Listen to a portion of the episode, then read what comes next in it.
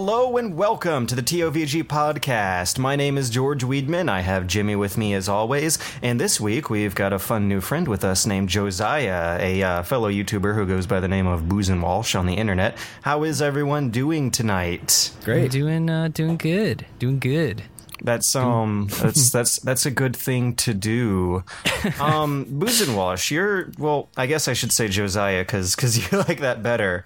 But um you're you're you're new around here. What kind of what kind of stuff do you uh do you do and have you been up to and uh what what should the viewers know about you heading into this this exciting hour-long discussion? Um, I'm known for making covers of video game music. Oh much. yeah. Yeah, those those are always fun. Yep, I put put lyrics to them, and people seem to like them, so keep doing it.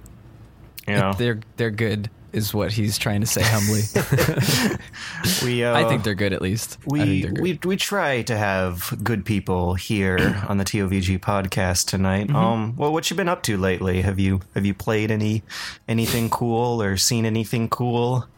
Oh, I've been playing a lot of Smash Four. Oh yeah. Yep. Yeah, that's um that's coming out soon on the Wii U, isn't it? Yeah, That's November twenty first. November twenty first. That is just a couple. God, a couple weeks from now. It seems. Yeah. Uh, that happened fast. It, it actually was really weird experiencing the 3DS launch early. Mm. Yeah. It, it was about as weird as they made it sound because because I still don't feel like the game's actually out yet, even though Yeah. I've actually like played it with my hands. Yeah, it's kind of weird like that. I've been kind of feeling that too. I think I I think it's just because it's so ingrained in my head playing melee all those years Yeah, with on- a, on like a a GameCube controller, controller, with a room hearing full the of clickety people. clack of the the the control stick The- the like smacking against the, the walls. ahs. Yeah, yeah. Uh, I feel like as soon as I hear that that clack again when I'm playing on Smash 4, it'll be like real, you know. So I'm getting a uh, Wii U on Black Friday. I'm gonna order Oh. Smash and Bayonetta, and um, and what what kind of controller should I be? I know I, I should be using the GameCube controller for Smash, which means I have to buy the GameCube adapter. But Mm-hmm. like, am I really gonna be using the gamepad for Bayonetta? Um, Like like the big touchscreen thing? I don't know. I mean, like, I, I don't know too much about Bayonetta. I feel like a Wii U Pro controller or the GameCube controller will work fantastic for a game like that. Um, Well, I mean, it- like, it- the GameCube controller is only gonna work for Smash. uh, are you sure? I'm pretty sure the GameCube controller is going to be compatible with a lot of uh, titles. Oh, they're they're if they are, it's probably going to be few and far between. Hang on, I'm going to quickly quickly look I'm this searching, up to, I'm to settle this too this. because I was aware, or I was under the impression that it was going to be working for several different games. Yeah, I thought I heard that it was going to be exclusive for Smash. Oh, I'm Oh. I'm a big dumb idiot. No, I um VentureBeat headline says we use GameCube controller will support more than just Smash. Um well, hey, they had to correct it though. They said uh, is it is not compatible with any other Wii U software. The adapter is also not compatible with Wii and Wii Apollo. Wait, apparently the ba- they backpedaled or something. Ah, Um, that's weird. Okay, okay. I f- it's twenty dollars too. Jeez. I guess I was under the impression that it would just work with everything because it has the same mapping as a Wii U Pro controller. Mm-hmm. Like Yeah. the Pro controller is just a watered down, not as good GameCube controller. Don't Like, they have a that's- couple extra buttons on that thing that the GameCube controller doesn't though? I think like one. That's Like, still, I think they have they have two shoulder buttons or Yeah, like two shoulder buttons on the each thing. side. The Wii only of- has one. Sh- ah, the GameCube only has one shoulder button. Well, it has the Z button on the right side. right. It's essentially missing a button as far it's, as I it's, know. it's missing L one. Right, which is like I, I don't know. I I figure that they could like figure that out, but maybe not. I don't know. Whatever. I like I own GameCube controllers already, so all I need to do is get the adapter. Like Okay. I'm not I'm not I don't need to get like the Smash branded GameCube controllers or anything. So- I have them still. So here's the official super wishy-washy VentureBeat story published on October 7th. They quoted text officially from Nintendo's online store that said the GameCube adapter will allow you to connect your GameCube controller to the Nintendo Wii or Wii U. Um, it is compatible with all games supported by the Wii Classic controller and the Wii Classic Controller Pro and the Wii U Pro controller, which would mean yes. However, apparently they had to make a correction to this story the next morning, saying that Nintendo revised their statement and said, please note the GameCube controller adapter for Wii U is compatible with Wii U and Super Smash Bros. for Wii U specifically. It is not compatible with any other Wii U software. The adapter is also not compatible with Wii, and we apologize for any confusion prompted by their earlier listing. So, All right. so well, that's I, a bummer. I guess no. I guess I was correct. Actually, Yeah. I, I Well- f- what a roller coaster of facts. yeah. I was and, and I was opinions. misinformed. Uh, that So sucks. we're, ow. So we're a lot of people. Uh, anyways, that's see, like I'm gonna have to buy a twenty dollar GameCube controller adapter, and and also a a like pro controller to play Bayonetta with because I haven't heard good things about the regular Wii U gamepad. I, I can't imagine playing Bayonetta with that. Like, I mean, maybe I should try it before, but I also don't like the idea of like going downstairs to pick up my my big Wii U shipment worth Right. hundreds of dollars and then like then waiting not another week. yeah, not enjoying the games and then waiting another week for for the stupid peripheral controller to arrive before I can seriously get into Bayonetta. Yeah. You know, I I have to say though, um, when I first like got my hands on the on the gamepad, Mm-hmm. I thought it was gonna suck for platforming games and for like actiony games. Mm-hmm. I have I enjoy it. I think it's actually a really good controller. It's really comfortable. It's like lightweight. It's not very like unruly or anything. I've never really had any issues with the pro control or not the pro controller, the uh, the gamepad. So personally, I'd, if I got Bayonetta, I'd probably just play it on the gamepad and be fine. But um, I don't know. It might come down to a personal preference thing. I would recommend just trying it out first. Okay. It looks weird though. Like it has analog sticks on top. That's weird. It's I don't know. I when you hold it, it feels more comfortable. I'm so sorry that th- there's a loud phone ringing in the background because Alex's computer is connected to his phone and it phone rings through his speakers. It's okay. It's okay. Let that be our transition into what have you been playing this week, George? A lot of stuff, actually. Yeah, Oh. I uh, I had uh, I, I don't know a uh, a weird week. A, a weird week that has left me with lots of time to play games that unfortunately has not uh, translated into into more time for Bunnyhop because the game I plan on reviewing this week, I didn't get it until Monday. It was Call of Duty Advanced Warfare. I um, got a legit review copy from the publisher, not before launch though, but on launch. Which, Okay. which on one hand means I didn't get to start playing it until Monday when it came out. Also, is it usual for games to release on Mondays? Anyways, I don't know. Uh, Call of Duty. Well, okay. I will say that Call of Duty, yes, it is usual for Call of Duty to release on a Monday because Call of Duty, every year since Modern Warfare 1, it has released on or around my birthday every single year, That like seems- within days. That seems like a weird day to release a game on. Anyways, okay, whatever. Yeah. I, I got it Monday morning. I got a code from from um, Activision's PR firm that they're hiring out to, and put it into Steam. And it said it's 47 gigabytes. Great. So I started downloading. I went out. I got a. I got some lunch. I. I uh, did some chores. I went grocery shopping. I came back home and I noticed it was about a good. Uh, good four percent done. oh, man. I took a nap. And then I woke up and it was about 30% done. Wow. And I got some some hours in on the day job and came back and I noticed it was about ah, gee, like 60% done. I literally was not able to play this game that I started downloading at around 11 o'clock in the morning until I want to say 2 a.m. that night. Dang. And because I, I ended up stopping for a while and putting it on pause to play a couple rounds of Counter Strike with fans, and then went back uh-huh. to downloading it again. But I literally I wanted to have this review out on Thursday. I got the game Monday, which I. I could, I could still pull. I sometimes am able to do that. But Yeah. because I ended up spending 90% of Monday not playing the game but downloading the game, uh-huh. I, I had to delay. I, I have not ranked by the time I wanted to write the review, which which was Tuesday night, I hadn't done enough ranking in the online multiplayer to really fiddle around with all the advanced unlocks you get after a few hours. So hmm. I gave it another day. I'm going to try to have it out tomorrow, which is Friday for people listening in the future.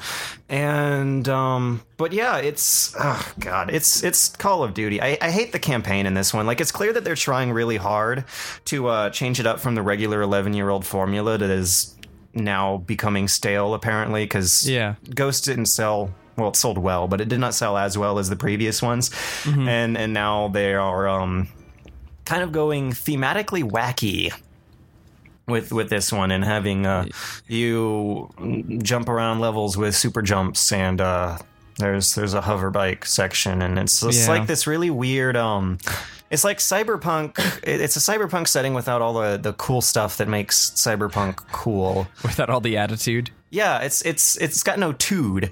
Um, it takes place in a dystopic, you know, advanced, urbanized future.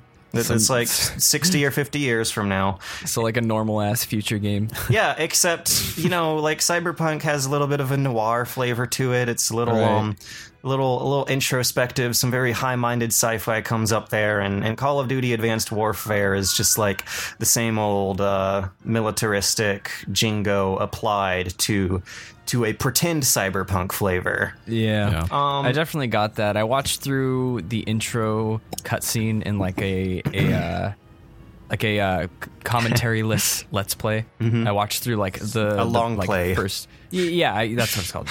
I, a long play of uh, the first like I, I guess like I'd say like 10, 15 minutes, Mm-hmm. and uh, I, it was like. First of all, first of all, let's address the elephant in the room. Uh, hold X to pay respects. It, it was it was E for me. Oh yeah, yeah, that's right. Different from E- PC users. Yeah, yeah, yeah. And and someone wanted me to bind it to X just to pretend. it was that okay first of all that was dumb and hilarious Mm-hmm. and like it was like the embodiment of like games are finally being parodies of games the, but like yeah, the embodiment of everything people makes fun of when they talk about Call of Duty. yeah it, it was like as as unreal as it could be at the same time that it was like this is actually what what it is and then also um I was extremely unimpressed with the like when you pay respects, you like bow your head and like his arm is cut off is like bum, clearly bum. in Yeah. in the frame and Yeah. everything and it's like foreshadowing like but like bad foreshadowing and it's like Well- I haven't played the game and I know nothing more about that. I'm assuming you get a cyber arm, right? Yeah, you get a cyber Yeah. arm. Of course you Um, do. d- Why d- wouldn't you do you? we here care if I spoil the ending? no. Okay. Personally, I don't. Okay, So, so, spoiler yeah, alert to any listeners. because because I, I kind of like I kind of like some of the twists and turns and the transitions. Like like it's uh, it's it's one of those like wishy-washy AAA game projects where it's clear that like some of the people on the team had real enthusiasm and and wanted to give it some style whereas Yeah. like marketing was was like no we have to keep appealing to Mountain Dew um, lovers. But anyways um Kevin Spacey plays a power hungry PMC CEO who, um, in the post apocalyptic cyberpunk future of 2060, whatever, uh, finds himself in control of a military bigger than anyone else in the world. And, and so he decides to, um, try to conduct a military coup on the United States. Okay. Um, because as it's kind of a cool twist, like right. th- th- since this is the 2050s and 2060s, like he's us, he is our age. Like he grew up watching, um, like like the Gulf War and Operation Desert Storm and the Iraq Right. War and like all of these like really kind of dispassionate, one-sided, um, depressing conflicts that Mm-hmm. that failed to really change the infrastructure of of wherever the U.S. was was imperializing itself wherever. So he Right. he kind of has an anti-war mentality, yet he is also the CEO of of a huge private military company that um that that makes war. So so it. It, it's kind of interesting to see him balance that like classic Metal Gear Solid, the same PMC story that happens every time this stuff is brought up, where he wants to make more war, but um, to increase demand for his services, but at the same time he he ends up having an ideological conflict towards the end of the game where he um backpedals and he's like, wait a second, I could actually stop all war if I just take over the United States and the rest of the world as a result, and then we'll finally be at peace. because he'll have control of everything. And of course, his evil master plan is to de- develop a um, biological weapon that just kills enough civilians so that they won't have any way to fight back. Anyways, Great. um, but but okay, okay. The, the twist happens midway through, and if you've seen any of the marketing materials, you already know that the twist is that he's a bad guy because earlier in the game he's friendly towards your character and hires him and gives him a robot arm. Right. But then at the end of the game, when your character is chasing him down through the, whatever explosive set piece, mm-hmm. Kevin Spacey is dangling off of a skyscraper with your character holding him in in his robot arm. And, and and the QTE prompts you to chop your robot arm off so Kevin Spacey falls down. And Kevin Spacey says, "I gave you a second chance, Mitchell. I let you live the way you wanted to." And then your main character says, "I'm giving it back." Oh no! it's it's hilarious. Um, and those that's what I kind of like. I, I, I can't believe that I liked the campaign in, in Ghosts better than this one because like actual Call of Duty fans hated Ghosts and I think they like this one better. But this one does that thing, that Call of Duty thing that Black Ops did where infinite bad guys spawn in in very like long lasting, poorly paced um rooms that don't have a lot of cover and have a lot of like bullet density. Yeah. They have a lot of like choke points that you could just like mow everyone down in. It, you're either mowing everyone down or being mowed upon. There's like Oh. no middle ground. like like I really like these campaigns best. And people are probably going to hate me for saying this, but I like them best when they're at their most heavily scripted. And that's kind of why I think I liked um, Modern Warfare 2 better because it had like like gunfights in that game lasted in in matters of seconds. Right. Like you would have a literal 6 second gunfight before the next script. And Yeah. um it was it uh was was very fast paced whereas this one seems to have you kind of get stuck at gunfights 6 minutes at a yeah. time Like um, extended firefights that you're just like, okay, where's the last guy? and and and there's and there will be a last guy and the next script won't play until you finally hunt him down. Or until you like walk up to the thing you did not know you were supposed to walk up to that triggers the next script. Like it's i don't know like there's some some better and some worse call of duty campaigns and this is one of the worst ones. The idea is that you kind of can mitigate getting stuck under these really poorly designed areas that don't give you a lot of cover to fight by using your your crisis powers by boost jumping in and out of cover or uh, Oh. like deploying a little portable force field shield that uh, you can walk through and in and out of cover with that you can take portably with yourself um Man, what an innovative idea I from know. Halo 3. it, it takes a lot of uh, innovative ideas from a lot of better games, but in in the end, I find that in the campaign that um. Classic Call of Duty fragility of your main character, like mm-hmm. dying within six shots and having your Yeah. screen jelly up and your aim get thrown off, doesn't really bode well with a focus on mobility, which ends up meaning that you don't necessarily ambush and flank enemies better, so much as you just have more options to expose yourself to their fire from. Because they have. I, I- said how you're either always mowing down enemies or getting mowed upon. They have this really weird AI where they are mm-hmm. either completely unaware of you or fully aware of you. There's like no oh, in between. I hate that. That was Far Cry 2 in a nutshell. I ran from these guys for like 20 minutes and I like climbed a mountain and hid in a bush and like went prone and I was like, they'll never find me here. And then they like and then a jeep somehow- just comes. No, no kidding. A Jeep drove up a cliff to get me. How? It- oh, I hate that. It, oh I mean, I mean, it is on a much smaller scale. You know, like like Call of Duty focuses on rooms rather than Right. entire mountains with huge islands in front of them, which is why it's not a very uh, high tech shooter. Like they try to make it appeal to Yeah. seem. But anyways, um. You either literally stand in one spot and just point and click on bad guys who are completely unaware of you, or just like painfully, slowly crawl your way into cover and try to pick off one of them one at a time by like hitting their ankles through the tiny slits of whatever cover you're Oh, given. Of course. And and Ah. it's just frustrating and boring. And the multiplayer though, like it, it has some cool ideas for how um they can give you crisis powers and to make regular Call of Duty multiplayer more interesting because the campaign is basically just regular Call of Duty campaign with a double jump. The multiplayer is basically regular Call of Duty multiplayer with a double jump, but it turns out that double jump adds some depth that needed to be there. Yeah, You I, can, can, I um, can definitely see that changing a lot of things up, especially for like map design. I haven't seen any, any Oh, of the yeah. maps from the multiplayer, but I can assume that they'd be a lot more three dimensional. They are. They are. They're a lot more vertical. There's a lot more alternate routes to get from point A to B because Mm-hmm. Right. they'll have vertical routes instead of like the standard three lane setup. Yeah, Um, probably probably more akin to something like Titanfall.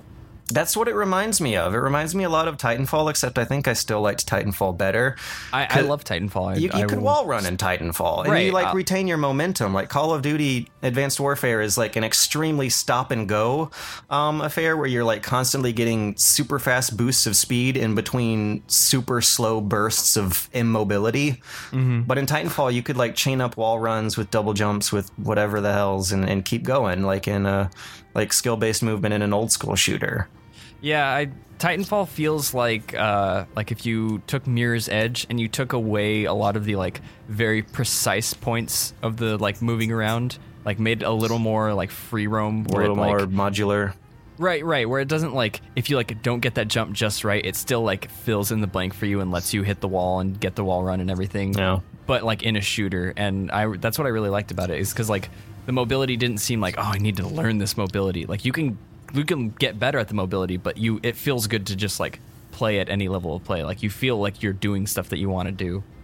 I don't know. Yeah, I I mean it's um it's like that, except it requires a lot more button inputs than Titanfall. Like if you hold down Shift and W and then hold down Crouch, you'll do a power slide, and then if you double tap spacebar out of that power slide, you can do a super duper long jump, and you can like clear levels in in like six seconds if you just constantly long jump from one end of the map to the other, and and it's it's uh, feels really fun to pull off, but it still like doesn't change that like instant time to kill. Like like Right. most of the combat is more about like Who catching enemies off guard than it is. Yeah, and and like you have more of a chance to dodge out of that and mitigate that. What I've always found really frustrating about Call of Duty, which is that really fast time to kill, but it's still it's still there. Yeah, I, I'm just like imagining, like the frustrating thing of playing Call of Duty World at War or Black Ops was uh, when people unlocked the grenade launcher attachment to any of their rifles, Oh, and they that just doesn't start. work anymore though because Right, um, but they like they'd start the map by like lobbing a grenade over, and they'd get like three kills because they know where your spawn point is.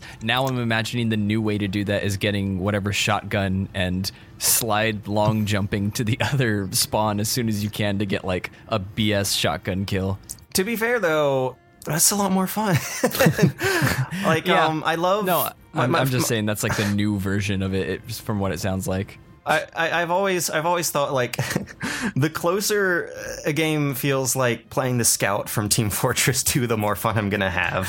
and there's a uh, a default loadout that Advanced Warfare gives you called Run and Gun, where you have an SMG with a silencer with the, like a, a tactical pile of attachments that makes hip fire fairly accurate and also increases the speed of your movement by a Right. lot. So you um it also gives you a perk where you don't lower your gun when you sprint. So you actually can run and gun in Call of Duty in this Great. one. Which feels great, actually. It does. Like, granted, you'll die super fast, but Yeah. you'll also be moving super fast. You can mow down people super fast, and uh, and and just like the speed and the pace of the game has so much more energy than it uh, usually does. That I I'm having some fun with it. I mean, that's that's better than none. Yeah, I don't think I've enjoyed a Call of Duty game since Modern Warfare 2. Yeah, I think that, That was the the last, last one campaign that I I, enjoyed. Actually, I, I I thought Black Ops was had an okay campaign. I never really got into the multiplayer of these things, except for um, Modern Warfare Three. Weirdly enough, because I never actually owned a copy of my own of Modern Warfare Two. Yeah. I just played a uh, friend's ones, but I got a review copy of Modern Warfare 3 way back in 2011, and I enjoyed the multiplayer of that. I remember unlocking happening a lot more faster in that one than this one. Yeah, I uh, I remember getting like pretty caught up in Modern Warfare 2 multiplayer for like a long time, and then after like a few months of that of like always playing Modern Warfare 2 multiplayer like every day, I was like maybe I should play other games and like back off on the COD for a while. And like I I got I kind of just like left it and never looked back like the same way I did with like World of Warcraft, League of Legends, and Team Fortress. It was just all like like oh man, this is eating hours of, of After every that 100 day. hour mark, you start to have some serious introspection about any game. Well, not having that with Dustforce yet. Hmm, okay. I hit the one hour mark or The the, one, I, aren't hit, like 100 hours now? That's very Yeah, different yeah. from one hour. I hit the hundred hour mark this week, lord. and I unlocked. Uh, I finally unlocked the last set of levels. Oh my god. yeah, it's really hard, dude. To unlock the last levels in Dustforce, you need to get a, a double S ranking on every other level in the game, which is clearing all the dust out of a level in one combo, so you can't die Oh my or get God. hit. And so that means like every single level you have to like grind and repeat and play again and get better and learn the strats. And there's a there's a, a like set of gatekeeper levels and there's six of them. There's Abyss, Clock Tower, Core Temple, Concrete Temple, Backup Shift, and and no, I already said Abyss. I think that's all of them. I think that's all of them. Those are the ones that everyone's like, well, I just need to beat these. But like you spend like maybe 20 hours working on just those levels. Oh, and Hideout. Hideout's the other big one. But like I finally beat Core Temple was the last one and I beat it and then I unlocked the harder than that levels. and so Doesn't I've just that- been like, yeah. Doesn't that make you feel good when you like find a game that has that kind of replay value and also is that compelling enough to do like stupid self-imposed challenges with? Oh yeah, like I despite the fact that like those six levels that I mentioned are unbearably frustrating at times, like I would say that Abyss, Backup Shift and Core Temple are a bit actually poorly designed as far as challenge wise. Like there are things where I'm like this is unfair because of its placement in the level. After beating them, like I had like legit just like lean back, let out a big sigh, and do like a little fist pump to myself in the darkness at two in the morning because it was just like I did it. I finally like mastered it, and it feels so like clean to get it in one go. And then you have your replay of like how you did it, so you could be like message your friend like I did it. I SS Core Temple. Watch my replay. It's so it's so good, and the difficulties are like even more so. That's what the last levels are called. They're called the difficults. The difficults. difficults. Yeah, they're the, literally the names of them are, are kilo difficult, mega difficult, giga difficult, etc., etc. So you have 1000 difficults.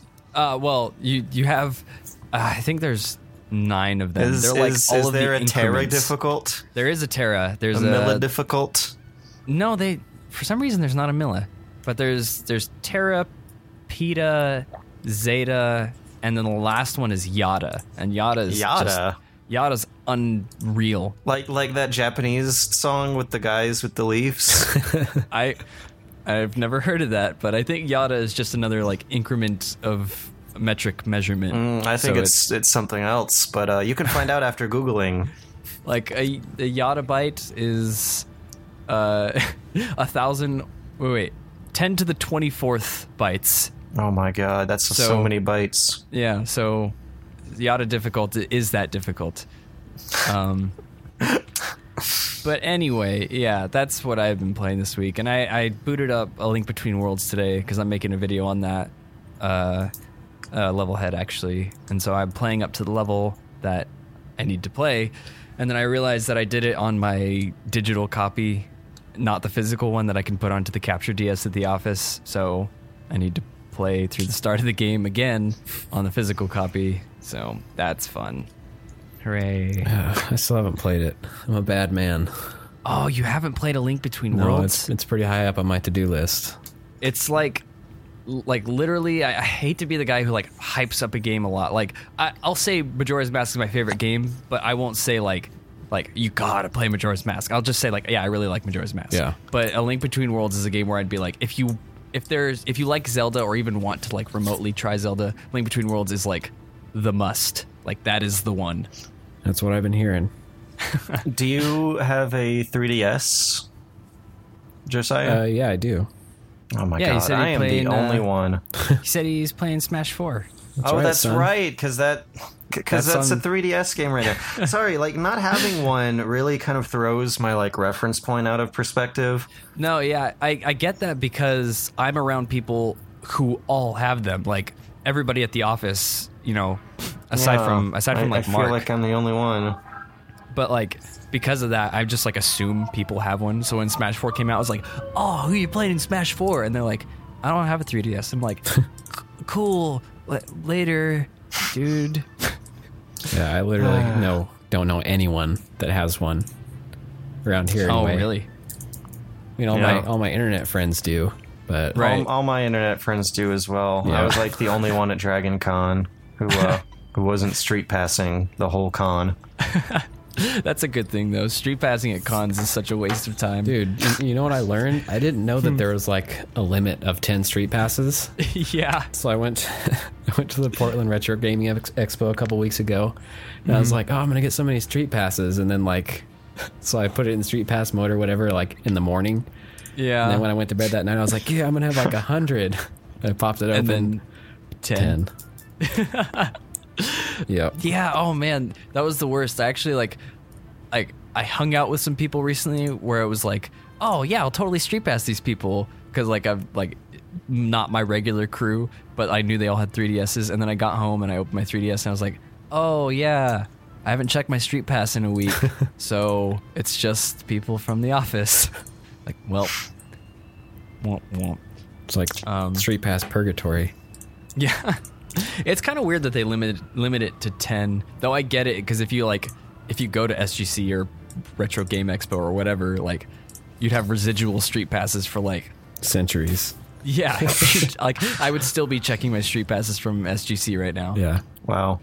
Um. So you did you just say that Majora's Mask was uh was your favorite game of all time? I I did. So I suppose then you might have heard the news that they are making a 3DS version. I I did and um I think that was that made yesterday a good day. It wasn't. It wasn't a bad trailer.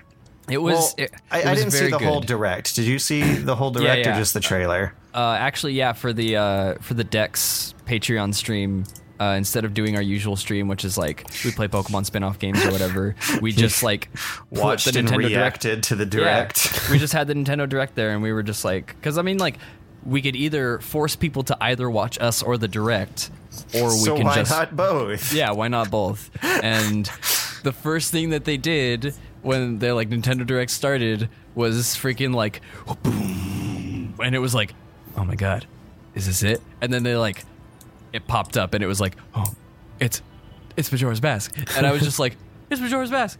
It's Majora's Mask. I was like super super excited. It looks beautiful. The only thing that Yeah. The only one complaint that I had was that the moon looked colossally weird. Dude, I was gonna Like, say that. That- that's- I saw that's someone okay, on Twitter though. say that it looks like Shrek. Oh, how how like grossly fitting. Yeah. Like Um, I'm, I'm surprised that you said it looks beautiful though, because like that was my one comment. I was like, it still looks really like noisy and discordant, which I is mean- like exactly the point. Yeah, no, like I mean, like graphically wise, like r- comparing what it used to look like to what it looks like now, it looks like a better version of what it was trying to do originally. Which Yeah. I mean, and, like, and- and which was the point. already like really weird to look at. Like I, do, this is taking it way back. But do Mm-hmm. you remember the very first screenshots and like December '99 of Nintendo Power, where they um revealed Zelda Gaiden? I I remember the name. I don't remember specifically the screenshots. I do remember like Zelda Gaiden. Oh, I gotta get that. Oh, I remember God, that. yeah. Yeah.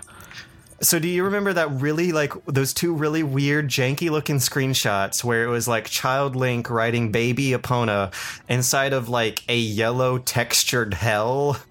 Um. Okay. Well, I'm looking at them now. Oh really? this- you pulled Yeah, them yeah. up really fast. I just searched Zelda Gaiden screenshots, and the what you described is like the fifth picture. Is it like there's like diamond shaped like yellow lines all over the floor, and there's Yeah, like a like, weird like, really- sun carved onto the wall? really really harsh, a lot of um really harsh colors, a lot of really harsh pointy jagged lines. Yeah, Epona looks like a corgi. They didn't they didn't clean up the 3DS version of this game. It still retains like a lot of that harshness from from the original. I think I, I think I've always liked that though. The colors in Majora's Mask are very saturated, like, and I, mm-hmm. I I've always liked that because like everybody talks about like oh yeah this game is you know this game is dark but there's no good use of color. But like Majora's Mask is a game that's like this game is dark but like it is a rainbow everywhere. Like mm-hmm. there's never a point when it's like oh the walls are black. Like they're always like purple with like orange lines across and, them or and some like some kind of brown zigzag pattern Yeah. streaking across it for it's very weird. It, it breaks a lot of conventions. Like that's what what it surprised me uh, for this 3ds version because like they really they did a lot to clean up the visuals of ocarina of time for the 3ds version but this Mm-hmm. doesn't look like clean. It, it still looks very very lo-fi Chaotic. very jagged. Yeah harsh chaotic. Yeah I mean So, like um whether or not it's like a, a better look or anything, I guess it's subjective. I like it because I've always liked the like kind of gross look of Mm-hmm. of the N64 Zeldas, and like I thought that that fit very well with Majora's Mask Yeah. because I like the game for its like theming and the stories and like the visuals and all the art aspect. Really, if you at like I will never make a level head on Majora's Mask because I hate all the dungeons. I think they're really like tedious and boring and poorly designed. But like really the Even rest the stone of the game, temple Stone Temple is is interesting. It's very I, cool. I think that's one of my favorite dungeons across the whole franchise. really okay. You flip it upside down as its mm, core mm. gimmick. In the Okay. boss, you turn into like a giant, weird, giant fetish link to, to fight some like self-contained worm monster with with like lore that Dark Souls learned from. Like put put the Majora's Mask symbol on this trans-dimensional teleported prison on on on bricks, and all of a sudden you have story. It- I mean. I don't know. But that's what I'm saying though. That like artsy aspect is the part that I love about it. Actually, like doing the dungeon, I didn't enjoy almost any of them. I think Stone Tower is my favorite out of the four. Um, but like Great Bay and Snowhead, I just like every time Oh I have to play through them, it's just like this is a chore. It's always the water level too. Like when I was a kid playing through um the the Great Bay Temple for the first time, I had a horrible like episode of food poisoning while I was doing it. Oh, and man. now I've played through that game like 8 times and every single time when I get to the water level, I would still like feel the residual nausea from from having food poisoning during my first time. Oh, man. And and yeah, no, water levels suck. But yeah, Right, I, I, I know I don't remember enjoying any other temples than the Stone Temple, but I think I think Stone Temple kind of makes up for them. Like that's It's- what the the few Zelda dungeon I ac- actually enjoy playing. Right. It's it's much more like I guess if you're going for the hundred percent thing, you're trying to get all the fairies. It's a little more tedious. But Mm, I didn't never try to do that, so right, right. I had to do yeah. that for the completionist episode, and it was a little tedious. But because like you have to like set up like unlocking chests that appear upside down that you can get later when you flip the dungeon which like in concept and theory very cool. I think the dungeon's cool that you flip it upside down and that the song like changes like the high parts are now the low parts and low parts are the high parts and like all of the theming for that temple is really cool. It is a bit of a chore to play through but like other than that i love the game it's my favorite it's it's it's also like the one where they do the Dark Souls thing and explain the history and the lore behind the world of Termina through the Yeah. use of cleverly paced statues and symbols. it's great i it's great i can talk for hours Wh- Which on- is funny because because that game came out like 10 years before Dark Souls, but apparently now for some reason I associate extremely subtle environmental storytelling with Dark Souls and Yep. and not Majora's cuz cuz Majora's Mask is like a noisy like you said chaotic game. yeah I, And, I like it for yeah, that. I, I don't know. I like it for that. Um. Anyways, Yeah. we have a lot more news to go over. And, yeah, that was uh, only one thing. one thing of a long list of things, and and we already dwelled on it. So, anyways, um, we're gonna take a quick break and get ourselves ready for for the deluge of informative stories coming up ahead. Say you're going to buy a CD player and you're thinking. But then you hear about the next generation CD player. It's called CDI, and it works with your TV to bring you the ultimate in movies, games, and family entertainment. Awesome Awesome is right. Awesome sound, awesome pictures, awesome choices. CDI! CDI, tell a friend. CDI, kid, huh? Now get into CDI, starting at $2.99 with $200 of free software. With Zelda from the very start. I got the heart, it's Mars to play the part. Down with Zelda.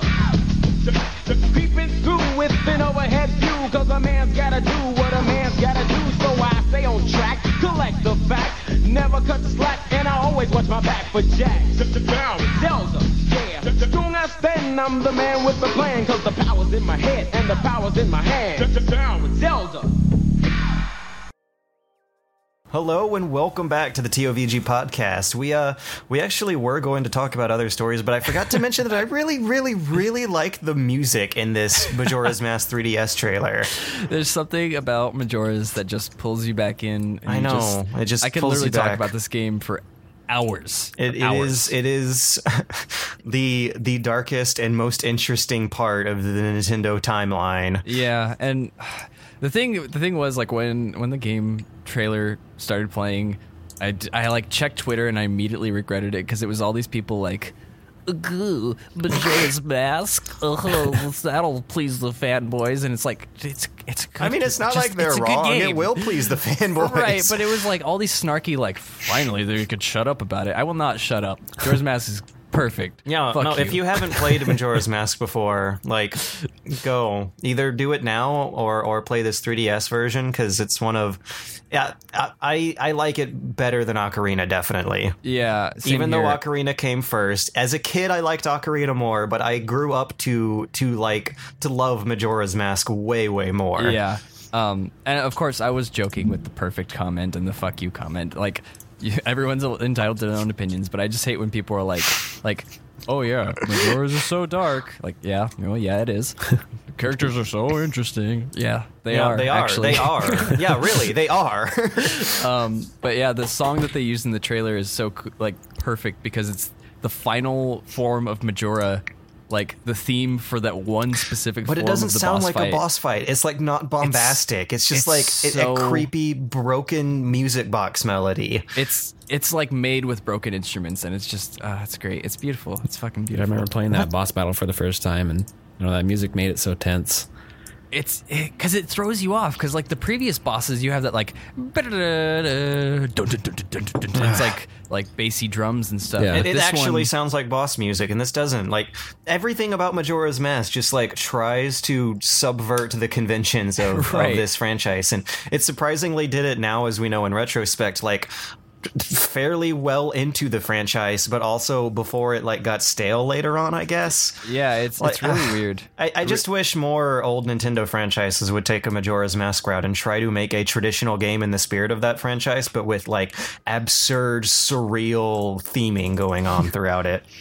I mean, like it's it's a lot to ask for them to add more content, but I hope there's a little bit more that happens in Majora's Mask. Uh, Majora's 3D. Mask is sacred to me. I, I wouldn't mind them keeping it pure. Oh, I I wouldn't mind them keeping it pure uh, in the slightest. If they like fleshed out a couple things a tiny bit more, I wouldn't mind that either. But like, yeah, I don't know. The uh, like uh, we were just talking about it over the break, but um, like things that are hidden in Majora's Mask are so great because my favorite one of at least one of my favorite moments in the entire like everything that you can do in the game is uh, the ranch sisters. If you like don't help them like r- with the mission where you have to like protect them from the Gorman brothers and you know you have to protect their carriage and everything and blow up the rock. If you don't do any of that and you don't like even like acknowledge them or whatever for the whole 3-day cycle and then on the last countdown where like the moon is like shaking the earth and everything and there's like a timer on screen that's like you know like 4 minutes or whatever until like the world explodes. Yeah. Mhm. If you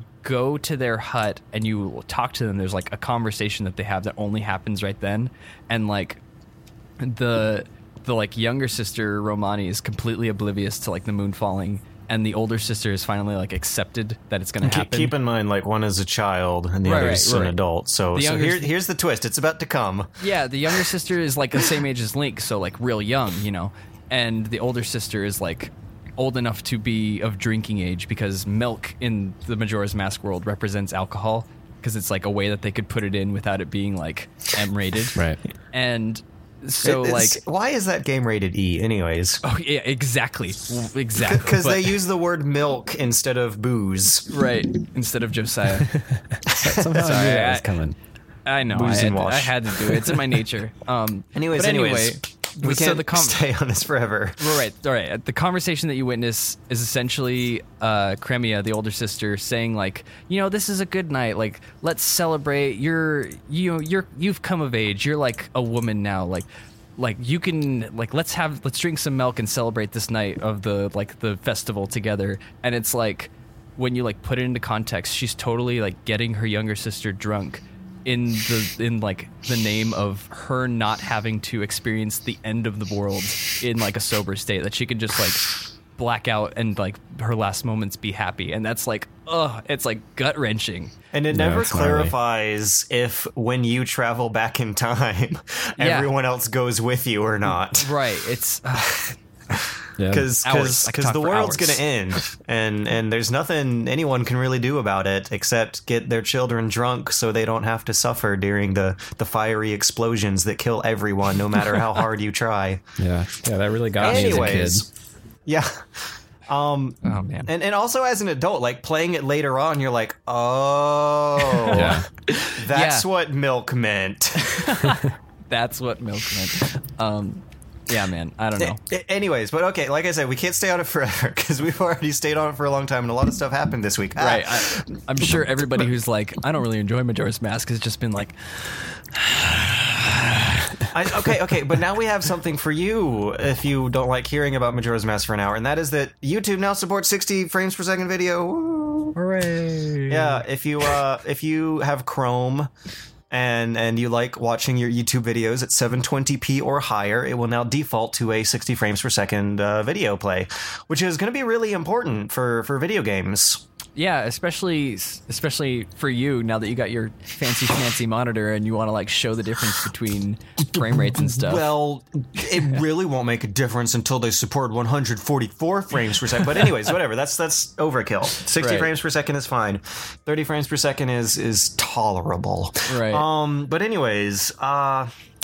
Yeah, um, I have a feeling that after this change, like this might be a a paradigm shift in in culture for the mainstream consumer to start caring about frame rates more because it was already a big enough deal earlier. But like up until now, the the basic like if someone was used to playing their their cinematic console games, quote unquote cinematic, at 30 frames per second, they really had no easy way to make that comparison. Yeah. Um, but well, I guess unless they you know downloaded the video from some source other than YouTube, but like YouTube is huge enough to I think inform the general public well enough now that uh now that they do support 60 frames per second and you can notice the difference um Yeah. fairly easily.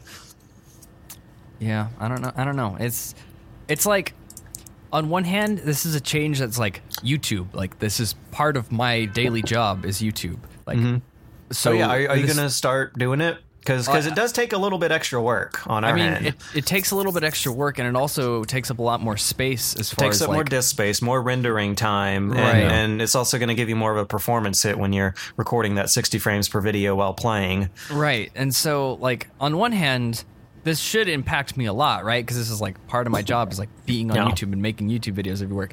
But like, I, I don't feel like I care.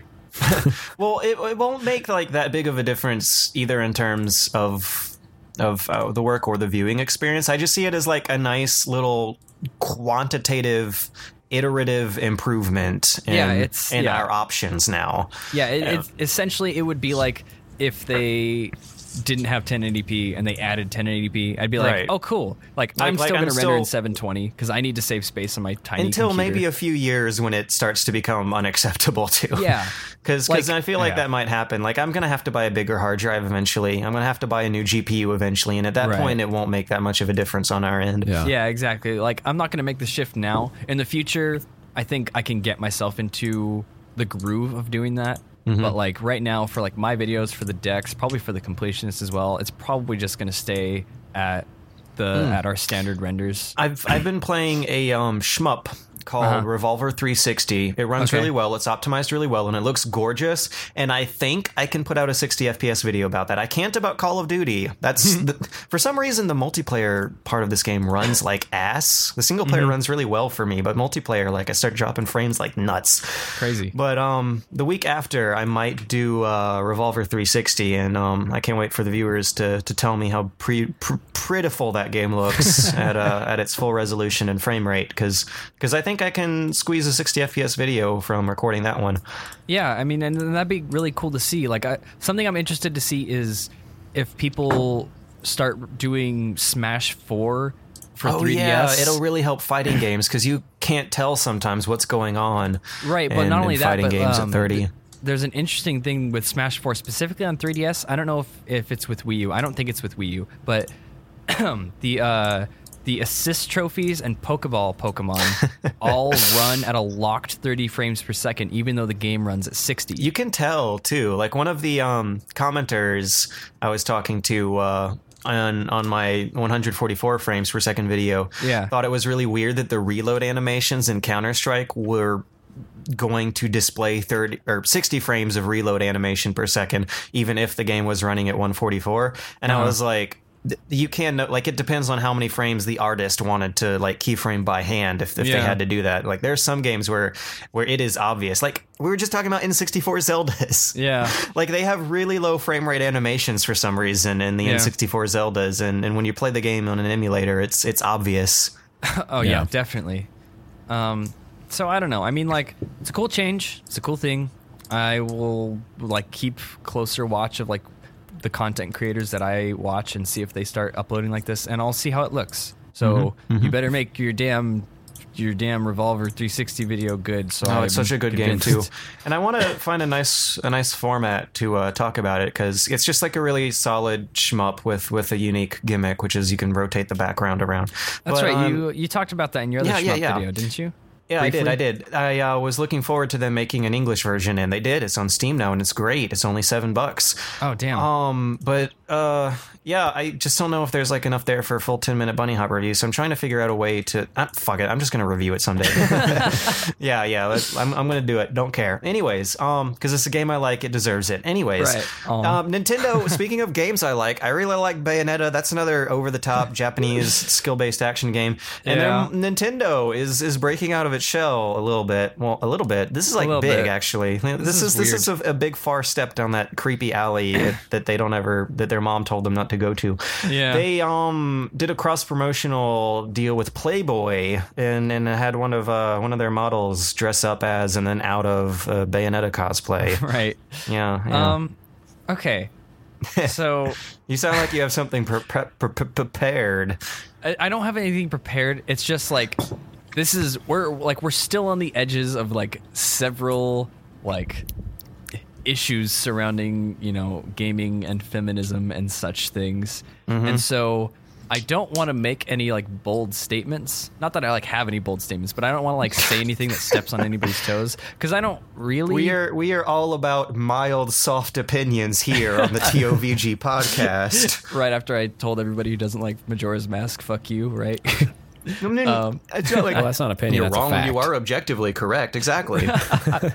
anyway, um, It's again, that was a joke. Don't be offended by that. I don't. You can you can not like it. I don't care. Um, like I feel like the f- whole the whole idea that Bayonetta is like an obviously hilariously s- like hypersexualized sort of themed game. Almost Like- parody. Right, right. It's like almost parody. Like it kind of fits with Yeah. this. And like Yeah. I looked, I, I'm not sure if the like the spread of pictures that this web, the website that like reported on this was the full spread, but like I, I have attempted to find the full spread, and I don't think it uh it, it is any more fuller than what the what the regular news sites are reposting. right. And in that case, this isn't. This doesn't seem like a big deal. It seems No, like it's not. It's not super risque. Right. It's like eight or nine like just cosplay pictures that are like you know professionally shot, professionally created cosplay. Uh, I think it looks kind of janky. okay, a little janky. Like, the green screen ones are, are silly, but like the the other ones are like pretty well shot, like well composed pictures with like a good costume. And then there's like one risky picture where like Where, where like her back is Right. is to the camera, Like, and it obviously like there's, like, less clothing, well like- before any any butts are involved. right, and I don't know. I, I think it's like a sensible combination of two things as far as It's just marketing um, this game funny goes. It's that just it's, very weird. it's like super duper incredibly mild by Playboy standards, Right. But also like, oh no. Like- that uh that that perverted old bastard Nintendo is Yeah. uh is is starting to to let his nasty sense of humor show. Yeah, no, it's like super duper mild for Playboy, but but kind of risque by Nintendo standards. Yeah. Which uh which uh, I don't know, kind of balance each other out because because Bayonetta like fits that theme. Like it's all about Yeah. um like like shameless almost parody levels of of sexualization and uh, Yeah. Which you know Playboy does. right. Like like they try much like Bayonetta, Playboy tries to have um classy more uh more you know I I play Bayonetta for the gameplay. Right. well, okay, well, like Sounds a lot like saying I read Playboy for the articles. I, I guess the thing, I guess like my opinion on this whole thing is like, I see no reason to dislike this because, or to like think that this is inappropriate or dislikable, just because of the fact like that. If you dislike this, it's pretty much just the fact that you probably dislike what Playboy does. So like, like, do you get what I'm saying? yeah. Like, And and Playboy like roller coasters from likability like by the decade. right, of Like, course, like that's how Kurt Vonnegut got his start, and um, I mean, I'm not I'm not saying that like you have to like condone what Playboy does or whatever or like it or whatever, but like I feel like anybody who's like this is terrible probably just doesn't like what Playboy does to begin with. I don't think that it really is a bad mixture of brands or whatever. I think it's like whatever, you know. Yeah, yeah, no, like like Playboy has uh, been a, a good outlet in decades past for for burgeoning authors to uh, to get published, and Platinum has has been a great developer for for publishing really really meaty, satisfying, highly technical, fast paced action video games, and both of them incorporate boobs in their work. so so I think it kind of fits the theme of of both of these outlets. Also, it's it's kind of funny how like just because Bayonetta 2 is Wii U exclusive, it's now being so so tightly connected to Nintendo. Yeah, well, that's It's what the- I want to know. Like, how much of this was Nintendo and how much of it was Platinum? Right, because it seems silly to be like, this is Miyamoto himself. Like it's probably it's like it's likely Platinum's marketing Nintendo team. of America, maybe Right. not Japan. but like even then, it's likely more Platinum than it is Nintendo. If I was to guess, but I, I don't know. I don't know. I don't know. N- Nintendo has has a history of taking some some steps in weird dire- Like, remember that Yoshi's Island commercial where like the guy explodes in the restaurant and gets gore all over Oh, everyone? yeah, that was yeah, I disturbing. had to. Yeah, yeah, that was that was gross. That was a I've- gross commercial. I put that in one of our podcasts. it's worse when it just sounds. It's gross. Oh no! I bet it is. I bet it's it so is. bad. It's yeah. I'm not. You know, we're gonna go. Let's go. Let's uh. Um, um, Famous speaking George of, segue. of of things that, that are gross and have gore, um, the the next gen and PC versions of GTA 4 are going to have a first person mode. great. Yeah, did you uh, did you guys see the trailer for that? I did. I haven't no. It looks surprisingly legit. yeah, I was pretty impressed actually. Like, have you seen the one that uh, fans modded into the console version, Uh-uh. and then like done a comparison? It is night and day. Seeing seeing the professionals versus the modders, which I don't know. Like console modding is a way different beast than than PC, but Yeah. uh, But yeah, like this is also the first time GTA games have had a real legit first person mode, which which is going to make driving interesting if they um, detail the interiors of these cars out well enough. I think it's really interesting. I don't know how necessary it is, but it's cool. Exactly, it's just, just like a little extra, I guess. As if as if the like I've held back on playing GTA Five this whole time because I um because it never came out for PC. I mean, my Xbox broke. Actually, I don't think I mentioned that. That's something that happened this week.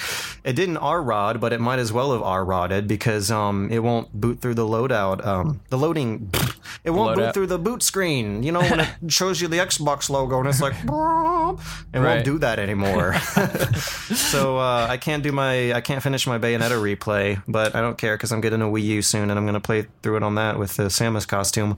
To you, TOVG podcast listeners, uh, somebody please rip the audio of George going "Blah," and like replace that on the Xbox loading screen. and Just upload like a two second video of that happening. Oh my god! I'm I'll- trying I'll to share it. I'll make sure I'm trying everybody to even it. remember what the Xbox 360 boot screen looks like. I think it looks something like. There's a clean one for you. I'll, I'll even I'll be I'll be sure to cut the music right there so you get absolutely clean audio for that. Oh my god! I'm, I'm gonna I'm gonna hate you for this, aren't I, Jimmy? It's gonna be great. It's gonna be like three seconds. There's nothing to be embarrassed about. Sure. I don't know. This is the internet. We can get embarrassed about anything we want. That's like, true. Um, like like like uh, Noriega's likeness as used in Call of Duty Black Ops 2. Well played. Well played, George.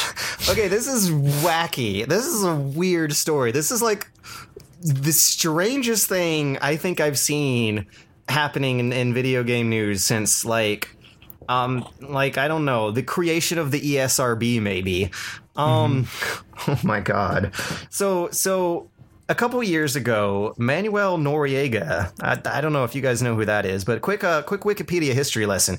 He is the deposed former military dictator of Panama, who um, was after getting some CIA training, managed to manipulate U.S. foreign policy to. I'm probably horribly butchering history right now, but from what I understand of a quick Wikipedia read, he was able to use CIA training as as part of his life as a career soldier to gain absolute power in Panama. Use that position to traffic a lot of drugs through the country.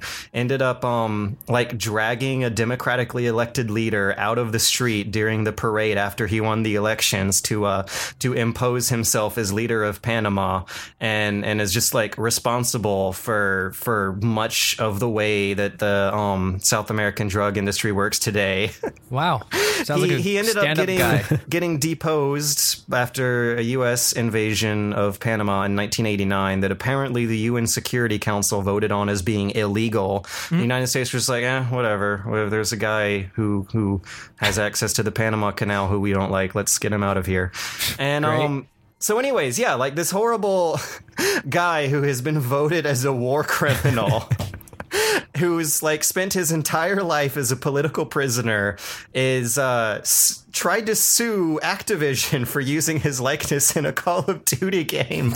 Because apparently he's still relevant i guess. I don't know. Like i was looking at the wikipedia entry for this stuff. Like he keeps getting put on trial for for all of these drug trafficking and murder charges. That's as recent as 2010 Jeez. and and he was he was captured in 1989 but anyways uh, maybe because he just wants to see himself in the news or maybe because he was genuinely offended by what the rest of the world thought of him and their entertainment products he uh, sued activision for misusing his likeness without their permission in call of duty. And um, the judge uh, apparently this is uh, happening in Los Angeles, a Superior Court judge named William H. Fahey said Noriega's right of publicity is outweighed by defendants by the defendant's First Amendment's right to free expression. So, if you are a famous historical figure, you can be referenced in uh, entertainment products that are protected by freedom of speech to use you as a famous historical figure. Nice. Which is, I guess, how um, know, I, I always wondered how how the social network was able to like use the likeness of um, Facebook and um, who's that guy? Zuckerberg. Yeah, Mike Zuckerberg, without and, and be super critical and mean to him the whole time. I guess. Yeah, yeah. When you're a public figure, you don't have um as much protection from defamation and publicity laws as if you are not a public figure. Fun fun fact about Yeah. the social network. Um, I guess you know like the the brothers that like he steals the Facebook from from in the movie. Yeah. Yeah. Uh, I I guess they like went on public record after after the movie came out, and they're like, any point in this movie where it's where it says like we were asked for like release form or like asked like to release this information, everything, all of it's completely false. We never signed off on any of this, and this is not how any of it happened. and they were just like. They just like came out and were like, "This isn't like this isn't even remotely true," and they were they were Yeah. Mark Zuckerberg, so nobody heard them. Well, I mean, generally, generally, people who who do things like to uh, rationalize how and why they do things, and if they uh, see that other people do not like the things they do, they tend to get offended. So let, let's say you're the um a a self-imposed leader of of a small like kind of second world country who Okay. uh, who whose location provides great strategic assets to the rest of the world and and let's say you got there through lots of like illegitimate drug smuggling and and and just the right murders at the right times and Okay. I mean, even then, like you still might feel kind of defensive about yourself and, and kind of offended at how um you might see your face show up in media as a villain character. Yeah, it, it's it's definitely silly. It's definitely like like you you search this guy's name. I mean, if there if there was any good defense for this, you search this guy's name and the first or like options to fill in the blank are Call of Duty 2014 Black Ops. So like It wasn't Yeah. just Black Ops; it was Black Ops Two. Apparently, I thought that one was supposed to take place in the future. I don't know. I didn't play that one. he's a future current dictator. I I think it has flashback scenes about the the invasion of Panama in 1989. I don't know. That was before our time. Yeah, I, I Actually, know it was at the very very beginning of our times, technically, but before we cared. before we even knew. Yeah, yeah. Anyways, that's um, weird. Yeah, that's a one weird last, thing. One last thing about this story, which makes it even weirder, Oh boy. is that um the former New York Mayor Rudy Giuliani. You guys have heard his name, right? Mm-hmm, Like, like he's respons- He's supposedly responsible. He is commonly attributed to a lot of the um the gentrification, the um like cleaning up the streets of New York and and kind of like disempowering the mob a lot and and making Uh-huh. Times Square a safe place for tourists and families. Right. He was one of the lawyers defending Activision. This is this is a weird story. this is a weird story. This is a really say. weird story. so, so Rudy Giuliani was defending Activision, and he said this ruling is an important victory, and we thank the court for protecting free speech. It was an absurd lawsuit from the very beginning, and we're gratified that in the end, a notorious criminal didn't win. Hooray! He didn't win. Okay, okay, my God. Uh, so uh, that was that was like the weirdest thing that I think has happened in a year, and, and maybe the weirdest thing that has happened well more than a year, like Yeah, that's a this pretty decade weird maybe. You sure you didn't get And, that from um, the Onion? no, no, this is this is a thing that actually happened. Ars Technica. I think it was um reported on by a lot more legit outlets too. Things Yeah, you that know have New York in their name. I feel I feel like you can you can boil down that story to like the bare bones non-detailed description and it would make a pretty good onion article. Be like it would. it would be like uh like notorious self-imposed dictator upset at being portrayed as notorious, Notorious self-imposed, self-imposed dictator. dictator. There's a Yeah. subreddit for stuff like that called Not the Onion. oh man. Oh yeah, where where their headlines exactly like that. A lot of them begin with Florida man. I, I love the Florida man. oh, my do, do friend any of you guys follow Florida man on Twitter? No, but my friend posted one today. Uh, Florida police report that a man with no hands or legs is on the run with and armed. On the run and armed. You can't make the, the You can't Florida make that man. up. He's just he's just full of full of surprises. of Florida man's surprises. never up to any good. that guy's always getting into trouble. Anyway, Anyways, I apologize um, to any Florida people out there that we upset during this podcast. Just just look up Florida man on Twitter and, and you'll you'll see what we're what we're talking about here. Yeah. Florida man arrested for taking Toyota Corolla on 10-day test drive. Florida man finds dead body in foreclosed home he just bought. Great. Florida man asks 911 operator on date. Wonderful. Okay, anyways, Super um, solid.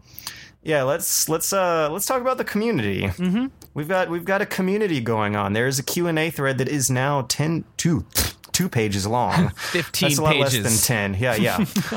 um anyways, we got some some cool questions. Uh Clyde Lee asks, "Do you organize your games in any particular way apart from simply alphabetical order or perhaps by genre desired to play or a way where the game titles reads as a poem?" I guess if you're into that sort of stuff. Uh, well, uh, personally, like I have this like big shelf of like square shelves from IKEA, and I just tossed all my games in like like there's like a, one square is full of Super Nintendo games, one square is full of Xbox 360 games, and like I don't have an extensive game collection, but it looks pretty nice all organized there. I don't. I used to have my Xbox games in alphabetical, but then I gave up on that. So No. Well, I don't have actually that many physical games at all. Like, like I mean, I have my old NES cartridges and, and Nintendo 64 cartridges and stuff from the GameCube era. Maybe like I don't know, ten games per platform. Not a lot, Right. Um, but I've never been a fan of of like taking up space in my apartment with with stuff. So, uh, so I didn't really start owning lots of games until Steam happened. And now I have a Steam library that I think is going on 250 strong right now.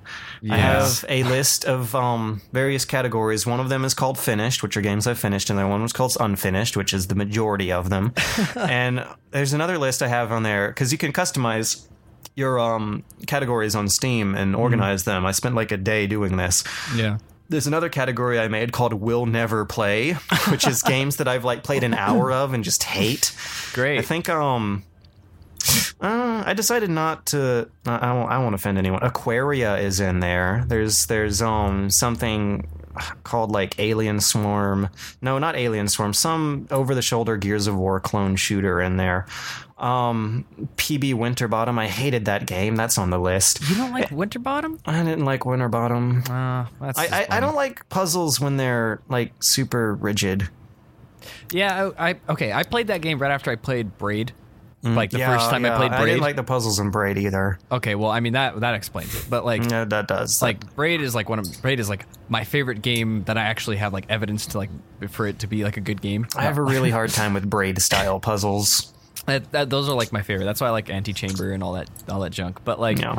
uh, I played Winterbottom after Braid, and so I was like, like expecting another Braid, not realizing that like Braid was like a masterfully crafted like work of art, and that Winterbottom was like Bum, bum. another like like an indie game. Like Yeah, and that's that's the one, other thing. Like I, I thought it was Braid, but without a lot of the the charm and the um, kind of aesthetic qualities that made Braid worthwhile. So Yeah, I need to give so- it another play now that I like Uh. don't expect it to be Braid because I never beat it. I played like halfway through. Well, I, I put it in my will never play pile, so so I made my mind up about that one. I also have lists called infinite and multiplayer, which I put like main multiplayer based games in there, and also games with like that focus on procedural generation or have exhaustive mod support go in the infinite list. Yeah. the idea being they have infinite replayability. Yeah. So yeah, actually, I I got really complicated about how I organize my games. I, for Steam, I just do like pretty basic categories like platformer, action, shooter, whatever. You know. Mm-hmm. What about uh? What about you, Josiah? I'm, Josiah. like, looking at your videos, I can see that you have the infamous shelf full of Super Nintendo games right there. But anything else that you organize with? Uh, not really. I mean, yeah, they're stacked on the shelf, but I don't think they could possibly be any less organized. I think I managed to get uh, Mega Man one through six on NES in order. So Well, that's one accomplishment. And that's also like really complicated. Like there's so many Mega Man spin-off series of sequels that all go in their own weird Yeah. order. yeah. I do. I do see. I, I have one of your videos open right now, which is why I can why I can pick this out. But I do see that you have uh, physical Earthbound and Super Mario RPG just sitting pretty right next to each other. yeah, Aren't those expensive? Yeah, they're a little those are expensive, like- but uh, it's kind of an interesting story behind that Earthbound cart. Like, a friend of mine got it from a friend of his for like five bucks, I think, because Oh, the no. original Wow. friend didn't like it, and so Oh. Me and my friend played it a little bit. Like, this was we were pretty young, so I don't even know if we could like appreciate what an RPG was back then. right. But I just kind of borrowed it. Oh no. And, uh, Let's hope. Let's hope he's not a listener. yeah, no, he's, I'm sure he'd be he'd be fine with it. But uh, yeah, well, didn't you also say that you like gave him five dollars for it or something? Well, that's the thing. I don't. It was his friend that gave him the cartridge, and he was selling it five dollars, and I don't think he ever got paid. Oh no. Oh man. Oh yeah, Great. I like my Earthbound Well- cartridge though. Mm. so so that's at least like one good thing. Yeah, yeah. Most of my games I just collected like throughout my life. I haven't really I mean, I have them from when I was a kid. Right. So Yeah, and that's that's like all my old cartridges too. Like I have some really weird NES games, like uh, Where in the World is Carmen Sandiego. I have Top Gun, like sitting there on my shelf right now. I have a I have a Super Nintendo game that I don't know where I got it from called Frantic Flea. Frantic Flea. Yeah, doesn't it doesn't run, so I've Is never like- been able I've to like. Oh no! that.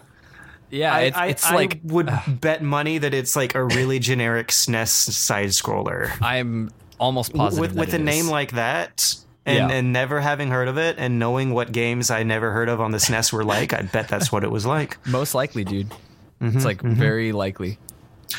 Um, no way Ryan Tatum has a question about our sordid personal lives. Okay. He says, since I'm sure that making videos on the internet doesn't exactly pay the bills, you're right.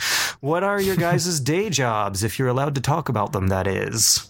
Okay, well, um, I don't mind. I don't mind I, talking I, about I, I kind of do. If you like, but- if you don't, if either of you guys don't want to talk about it, like, don't don't be like obligated to be like, well, like I, I'll say mine because it's like you know I've been working in a family business for a while, and that helps me like support myself to where I can also come out here and like make internet videos and you know And, have and the also, time to like kick this off and stuff. Don't your day jobs like oftentimes bleed over into your internet jobs? Uh, like I remember you talking about that a lot and how you like have an office that you go to for TOVG. Right. Um, well, the office is paid for mostly by uh, by our generous Patreon donors. Um, shout outs to all of you out there. You know who you are. Especially, I mean, guy who asked the question, Ryan Tatum. He's a Patreon donor. He's a cool guy. Um, but yeah, um, like what I do is in the morning I drive out to uh, the like family business, which is it's, it's like a trash hauling company, but my job is to paint trash bins. So if you're ever in LA and you see a trash container and it's painted a color, maybe I did that. Who knows? nice. Uh, yeah, it, it's like it's it's like outside in the sun and this paint fumes. That's that's what I need. Like I, I don't spend like my my day job. I, I don't again. I, I I said I don't want to like reveal exactly what it is. Yeah. I will say that it is related to media and it is some kind of office job. Right. But it's like not. it's probably not what anyone thinks. Yeah. And um and I just also want to say that I really do wish I got out more. yeah. I mean, like, like I'm I'm going crazy indoors all the time. It, I'll, I'll be honest. It's not the enjoyable type of in the sun. It's the like. I'm standing in the sun waiting for paint to dry. Literally, is like oh no. is like part of my job. But um, yeah, I mean, it, it's like tough work. There's a lot of like heavy lifting involved with like moving bucket, like five gallon buckets of paint from one place to another, and it's like, you know, it's a family business, so it's not like a huge corporation where we have all the money in the world to like have the best equipment. So it's a little stressful, but it pays the bills, and you know, and it keeps you tanned. not really. No, I, I just don't tan. I refuse. You you just your body just like no. I just I reject the sun and its UV rays. There you go. Yeah, yeah, I'm a computer tech. I don't want. I Oh, don't want really? to say That's what I should have but, uh, been. yeah, no, I just bench on computers all day, pretty much. Pretty sweet gig. Uh, I I always have fun doing that on my own computers, but does it get like does it become work after like I'm sure it does. I'm sure it does, but I mean of all the things I could be doing to to make money, that's that's one thing I probably at least from my perspective right now, it doesn't sound like like that bad of a way to make money. Yeah, yeah. Just wrenching on computers. I like it quite a bit. I don't know. I I tried to uh, fix my old monitor with um by soldering new capacitors to replace burnt out capa- Do you ever do any soldering? Uh, no, it's usually just uh, someone didn't plug in their LAN cable, so I just uh, take care of that for Plug them. it. Like, Just turn it off and back on again. Oh, I'm not really exaggerating very much either. No, I, wow. I had a friend who used to be in uh, in over the phone computer tech support, and he said about ninety percent of what he did was like telling people to turn their computer off and on again, and then they did it, and then it would work. And he's like, "You're welcome." Yeah. Um, let's see. Matt CD2, Matt CD42, goddamn milkman. I like this guy. We play fighting games together. Says, um, what game would you pair with a beer? Guys Um, have answers? Well, I can definitely say that I often pair a beer with Dustforce. Okay. It's it's What about funny. you, uh, Josiah? Oh, sorry. No, I was just gonna say it's funny because a lot of the hardest levels that I've SS'd lately have been after like a beer and I've like gotten going and I'm like or like a beer or two and I like I have like a little bit of a buzz and then I like power through like some like drunken fist shit. Oh yeah, I uh, I I I know my answer, but but I'm gonna wait to go last. Okay. Oh yeah, I don't know, like SimCity or something probably. Something like just kind of active and passive. Yeah, I mean, I'm Wait, that was a weird thing to say. Yeah, that was a but, very but I know, thing I know. I know what you mean. Like SimCity is like like tending. It's like uh, gardening, kind of. Like you can always be doing it, or you can stop and watch it happen. Yeah. yeah. That's a good one. I was thinking like NES games, but then I was like, what, like Ninja Gaiden? No, not Ninja You, got, Gaiden. you gotta you gotta be fat. Yeah, you need you don't need a depressant for that. You need like caffeine. Yeah, I would um pair a beer with with uh one of the Metal Gear Solid games. I can see like that. like something that is not necessarily thoughtless entertainment, but um like fun to play and fun to think about. Not really like frustrating or difficult, but just Mm. kind of kind of a. uh I don't really know how to say it other than game to have a beer Yeah, with. no, I know exactly you like like you can you yeah like like Metal Gear Solid games also they're stealth games like you play them slowly like beer is going to slow down your reaction time if you have like two or more so Yeah. uh so go nuts with a slow paced game like Metal Gear Yeah, if you're waiting in a And- locker, and it'll also- you know, hiding hiding out. It's a good time to have a drink. it'll probably it'll probably make those waits more entertaining instead of instead of frustrating. Um, and what games would you guys pair with a glass of wine or bottle? Yeah, I won't judge. Um, whew. I'm not. I'm not really much of a wine drinker. I will be completely and perfectly honest. Uh, though I feel like it would be at home. Uh, without, oh wow! Accidentally led into that. It, I feel like it would be at home with a game like Gone Home or Dear Esther. Maybe even uh, maybe even Amnesia. Oh, so just like walk-ins, no combat. Ki- Kind of yeah, yeah. Very very slow, deliberate games where I can appreciate the environment. I would uh say Zelda's. Hmm. Cuz um cuz cuz wine's like kind of kind of fruity and tangy mm. unlike beer which is kind of kind of bitter. It's it's a little more like a little more punch to the flavor. Mm. It still kind of slows you down overall though, so you don't want to be doing anything super demanding, Right. Uh-huh. but it's also uh helps you helps you stop and think about stupid pretentious nonsense during the slow parts, which mean, which I Metal I- Gear and Zelda's are good for. Could pair wine with with braid. That'd probably work for me. I would not be able to pass it. yeah, I don't really drink wine, wine, so I don't have a good answer. Yeah, that, I mean that's that's the same boat Oh. I'm in. Like I've I've had wine before, but I'm never like "Hmm, I could go for a glass of wine right now. Like I, I Just hurt I for just that don't. wine. You know, I mean, I, I don't necessarily crave it, but I have had it on occasion, and I, Hmm. uh, I think for some reason my brain associates it with Zelda, because a- it's still it's got like a little bit of a fruity innocence to it. Yeah, yeah. Which which Zelda has like like beer is kind of kind of sloppy and American and and very either like adult or teenagerish of a of a of a beverage. Wine is something that like the older adults can expose the kids to. Well, I don't know what kind of friends you guys had growing up, but uh, but that's that's what I think of it. So, and I, I believe there's a third part of this question. Is there? What game would you pair with Mountain Dew? Ninja Gaiden.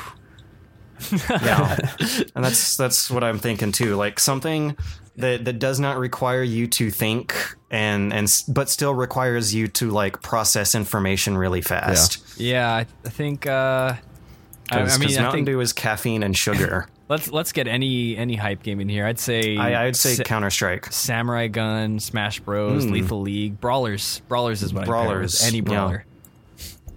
That that sounds like a lot of fun actually. Yeah. Just just binging on on horrible soft drinks and playing playing fighters and brawlers all night with friends. That's my damn childhood right there. Um, Josiah, do you have anything you would pair with? Oh, oh, wait, you already said Ninja Gaiden, Yeah, though, that's right? right. I He- had that one He was quick to draw. Oh yeah, yeah, yeah. That's right. That's right.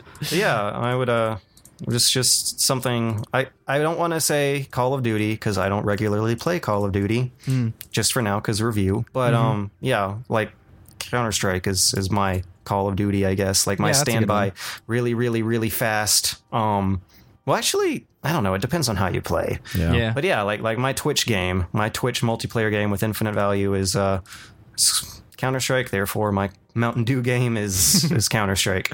Makes sense. Have either of you heard of uh, Um, Double Action? Double action. I- No, that's news to Yeah. me. Sounds familiar. It I like just know. released on Steam, but it's a source mod, and uh, Oh wait, yeah, I did see the uh, ad for yeah, it's that. supposed to be the spiritual successor to the Specialists, which was an old Half Life One mod. But basically, Mm-hmm. you just run around, and it's like the Matrix, kind of. You can like, d- I, I always wondered how those games like managed to do bullet time in multiplayer. yeah, the Specialist is like my favorite shooting game of all time, but um, Double Action's kind of trying to like do it better, but not really. Like, it's really it's really hilarious. You got to play it just for the laughs, but. Is it how much does It's it free. Cost? Ah, Yeah, okay. you have like a Yeah, I remember the specialists. I, I never actually got to play it outside of, of bot matches. But um no, it was cool as hell.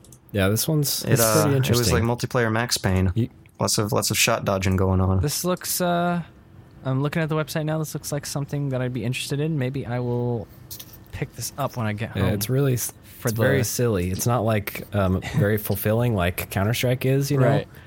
But uh, I don't know. You have like a stunt button, and when you push the stunt button, you'll dive through the air, and so you Uh-huh. can be shooting while you're diving, and then when you land, if you continue to hold down the stunt button, you'll slide for like a hundred feet.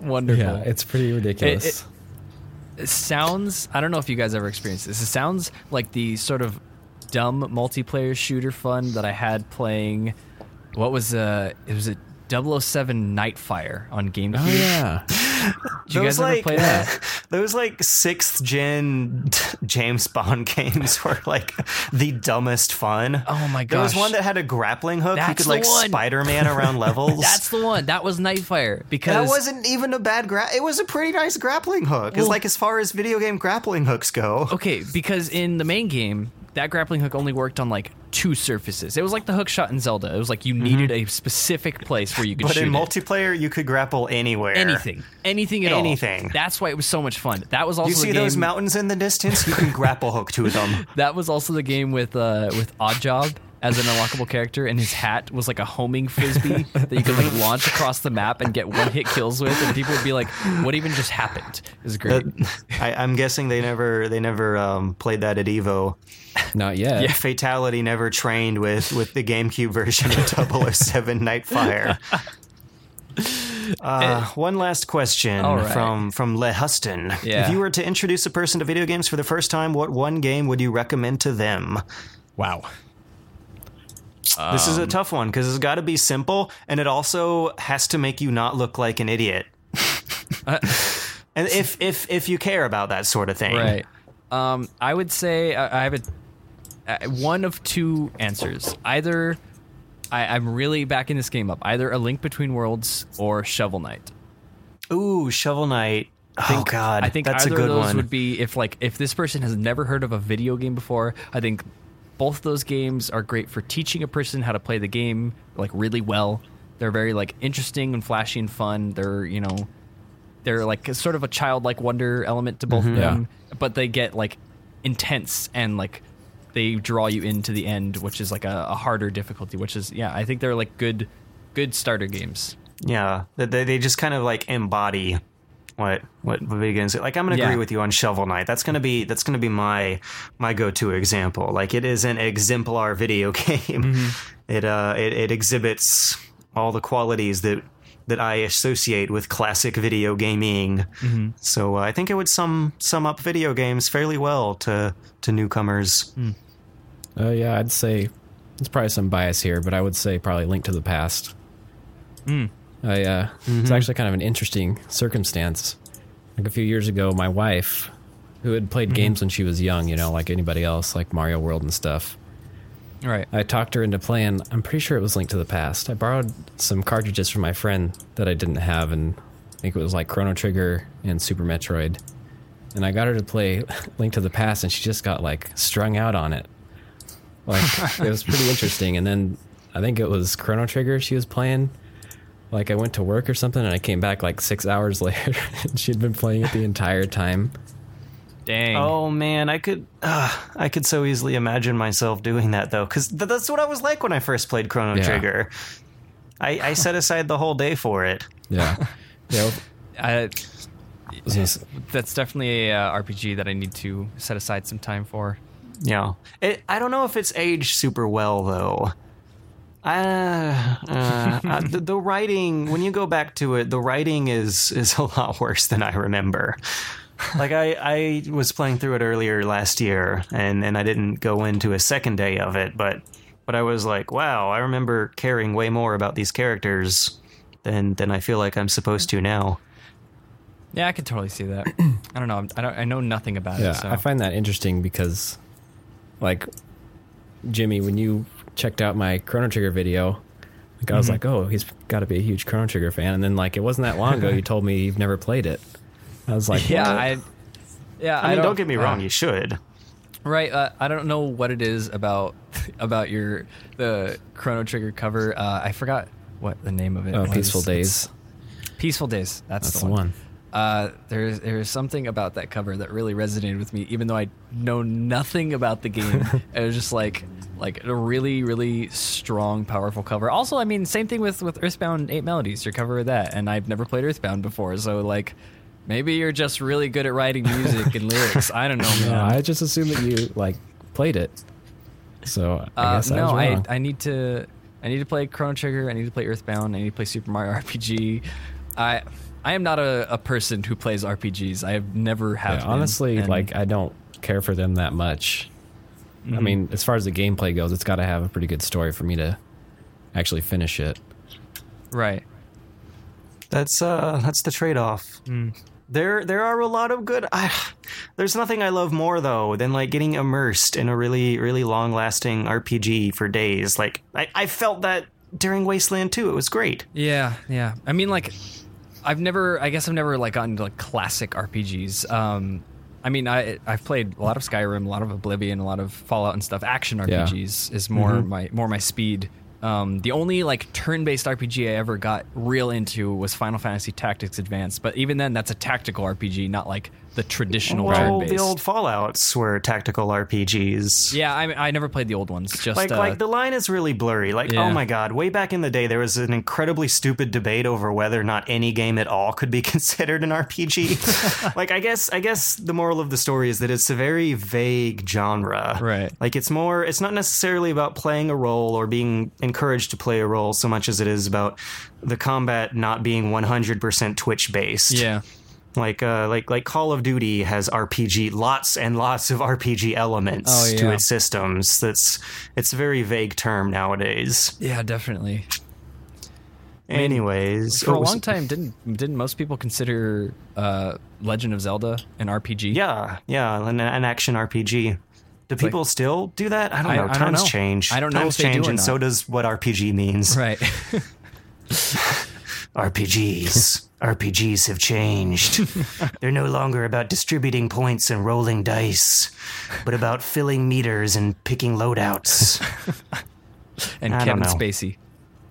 Apparently. Wait, uh, Kevin Spacey didn't actually do that bad in this. Uh, I mean, gi- I mean- given the writing he was given, Right, like it's Kevin Spacey. He's a good actor. I like yeah. him.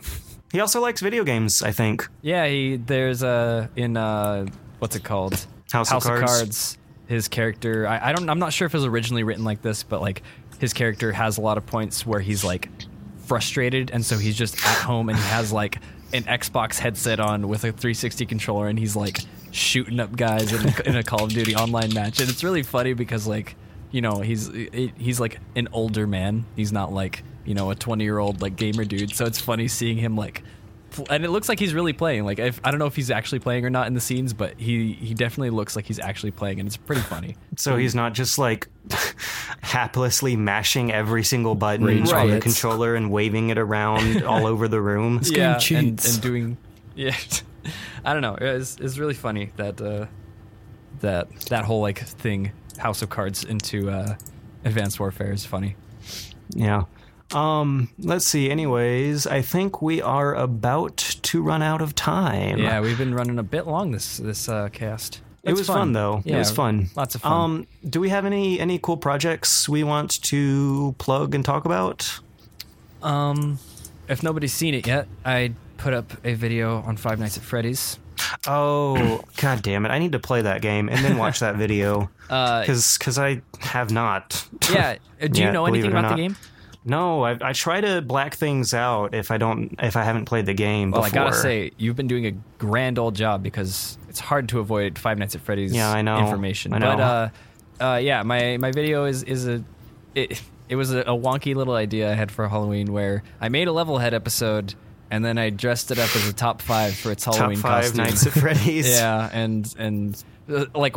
I was very, I was very like happy with my audience. Only like one or two people missed the joke, and everyone else was like, "Oh yes, very good. This was clever." And I was like, "Yay!" uh, but anyway, that's that's all I gotta, all I gotta plug. Yeah, I Um, saw that one. I think I left you a comment on there. I mean, I know I did. It said something like, uh, "I refuse to play this game, and yet I'm fascinated by it." And Oh yeah, you you got a lot of thumbs up on that, and I agree. Like, hey, fun fact, spoiler alert: I've never played Five Nights at Freddy's before.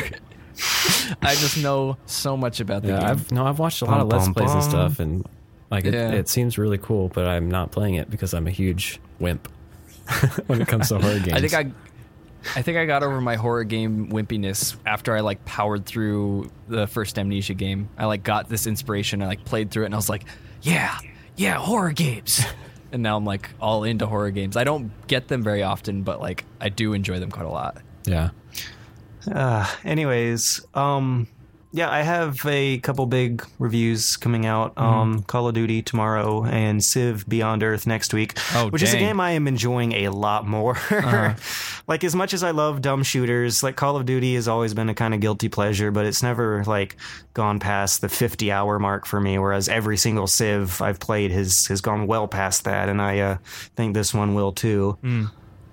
Um, but yeah, keep an eye out. Keep an eye out for those. Um, Josiah, do you have do you have anything interesting planned for the coming weeks? yeah, I got some things cooking. Uh, not to steer us back towards Majora's Mask, but uh, Oh no, because Oh. we might stay if we do. yeah, we're already running overtime. No, I'm uh, I'm working on a cover with lyrics for Majora's Mask. Awesome. Yeah, I don't.